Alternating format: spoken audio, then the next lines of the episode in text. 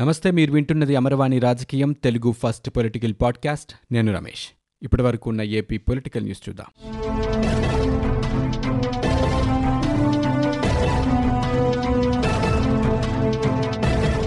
వ్యవసాయానికి ఉచిత విద్యుత్ సరఫరా పథకంలో ఏపీ ప్రభుత్వం కీలక మార్పులు చేసింది.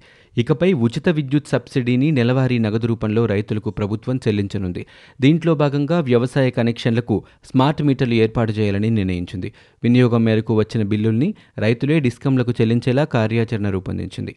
ఈ మేరకు వ్యవసాయ ఉచిత విద్యుత్ నగదు బదిలీ పథకం మార్గదర్శకాలను రాష్ట్ర ప్రభుత్వం విడుదల చేసింది.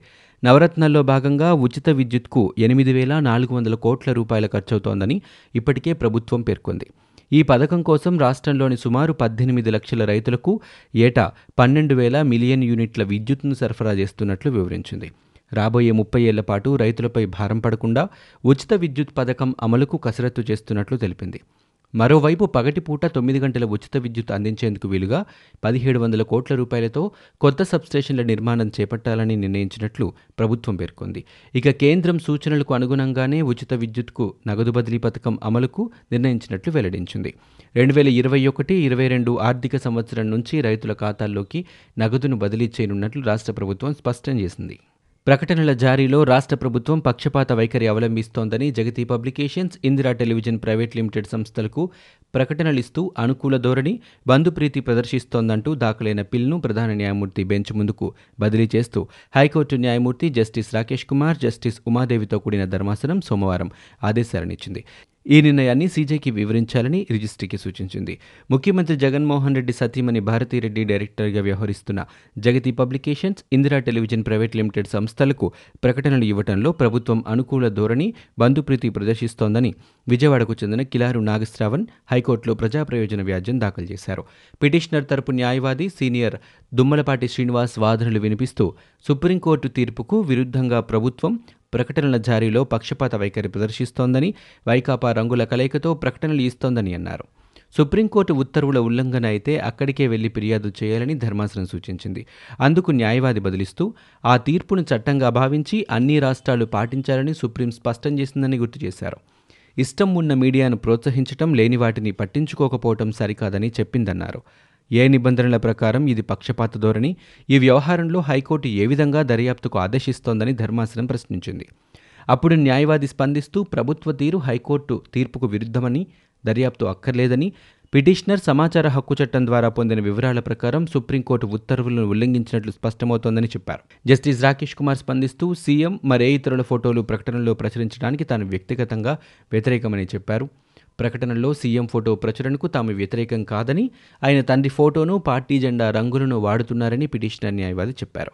రాష్ట్రంలో ప్రతి పార్లమెంటు నియోజకవర్గంలో నైపుణ్యాభివృద్ధి శిక్షణ కళాశాలలు ఏర్పాటు చేయాలని సీఎం జగన్ అధికారులను ఆదేశించారు.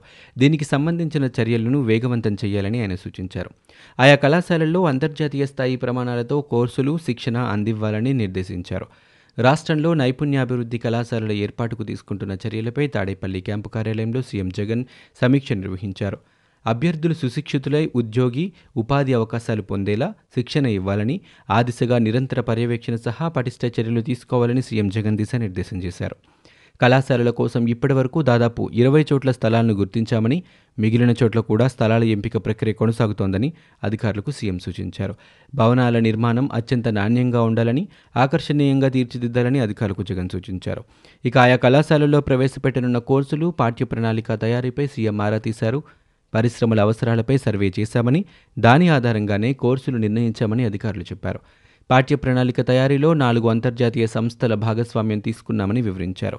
ఆర్థిక శాఖ అధికారులతో సమన్వయం చేసుకుని కళాశాలల భవన నిర్మాణానికి ప్రణాళిక సిద్ధం చేసుకోవాలని సీఎం సూచించారు. రాయలసీమ ఎత్తిపోతుల ప్రాజెక్టుపై విచారణను తెలంగాణ హైకోర్టు నిరవధికంగా వాయిదా వేస్తోంది.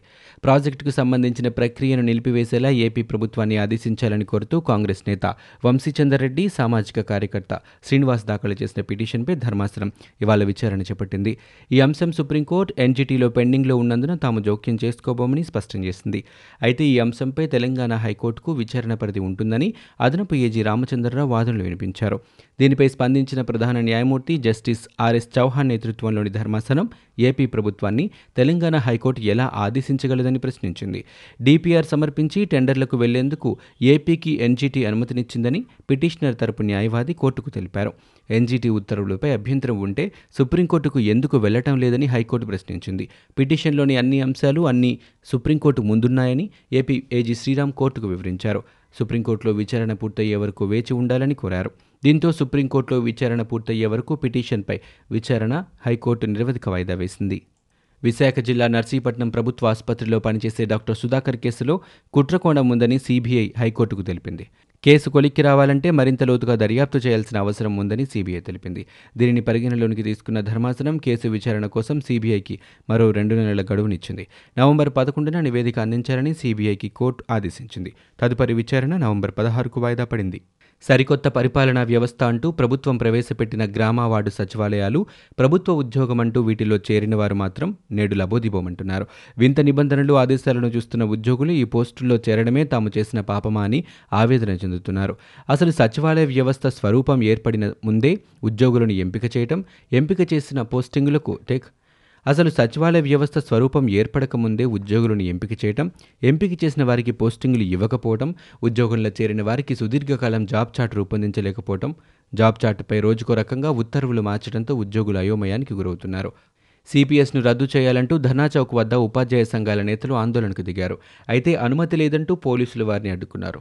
దీంతో యూటీఎఫ్ కార్యాలయంలోనే ఉపాధ్యాయ సంఘాల నేతలు సత్యాగ్రహం చేపట్టారు. నెల రోజుల్లో సిపిఎస్ను రద్దు చేస్తామని జగన్ మాట ఇచ్చి ఓట్లు వేయించుకున్నారని ఇంతవరకు ఇచ్చిన హామీ ఆచరణలో కార్యరూపం దాల్చలేదని ఇచ్చిన మాటకు కట్టుబడి సిపిఎస్ విధానాన్ని రద్దు చేయాలని ఉపాధ్యాయ సంఘాల నేతలు డిమాండ్ చేశారు. విమ్స్ను ఎయిమ్స్ తరహాలో అభివృద్ధి చేస్తామని వైసీపీ ఎంపీ విజయసాయిరెడ్డి వెల్లడించారు. విమ్స్లో కరోనా బాధితులను విజయసాయిరెడ్డి పరామర్శించారు. తర్వాత ఆయన మీడియాతో మాట్లాడారు.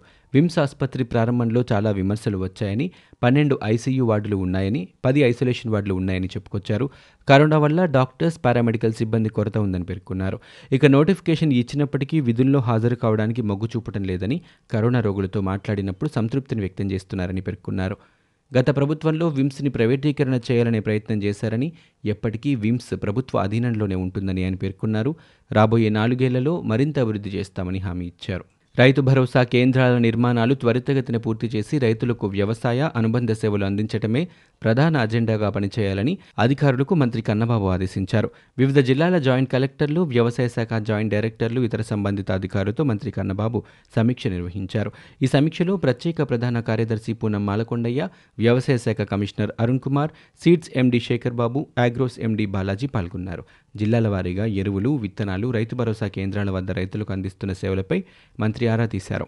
నెల్లూరు జిల్లాలో పంట ఉత్పత్తుల కొనుగోలు వేగవంతం చేయాలని సంబంధిత అధికారులకు కన్నబాబు ఆదేశించారు. రైతుల సమస్యలు పరిష్కరించడంలో సానుకూలంగా స్పందించాలని ఆయన సూచించారు.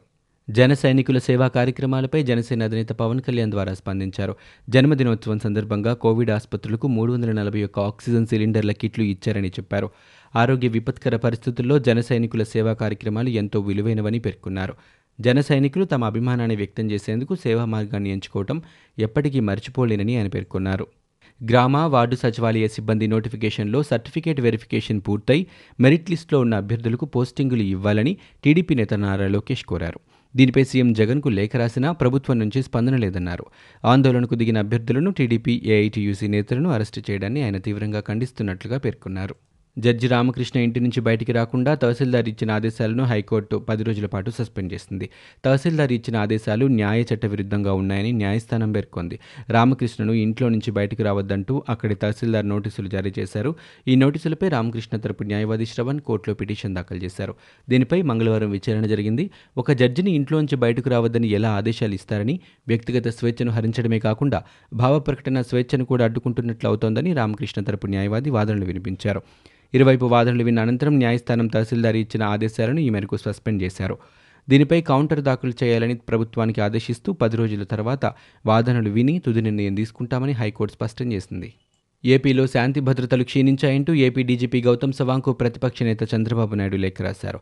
గత ఏడాది కాలంగా రాష్ట్రంలో శాంతి భద్రతలు పూర్తిగా క్షీణించాయన్నారు. దారుణమైన స్థితికి చేరాయని దోపిడీదారులు గూండాలు మాఫియా శక్తులన్నీ ఏకంగా ఆంధ్రప్రదేశ్ను ఆటవిక రాజ్యంగా మార్చారని అన్నారు.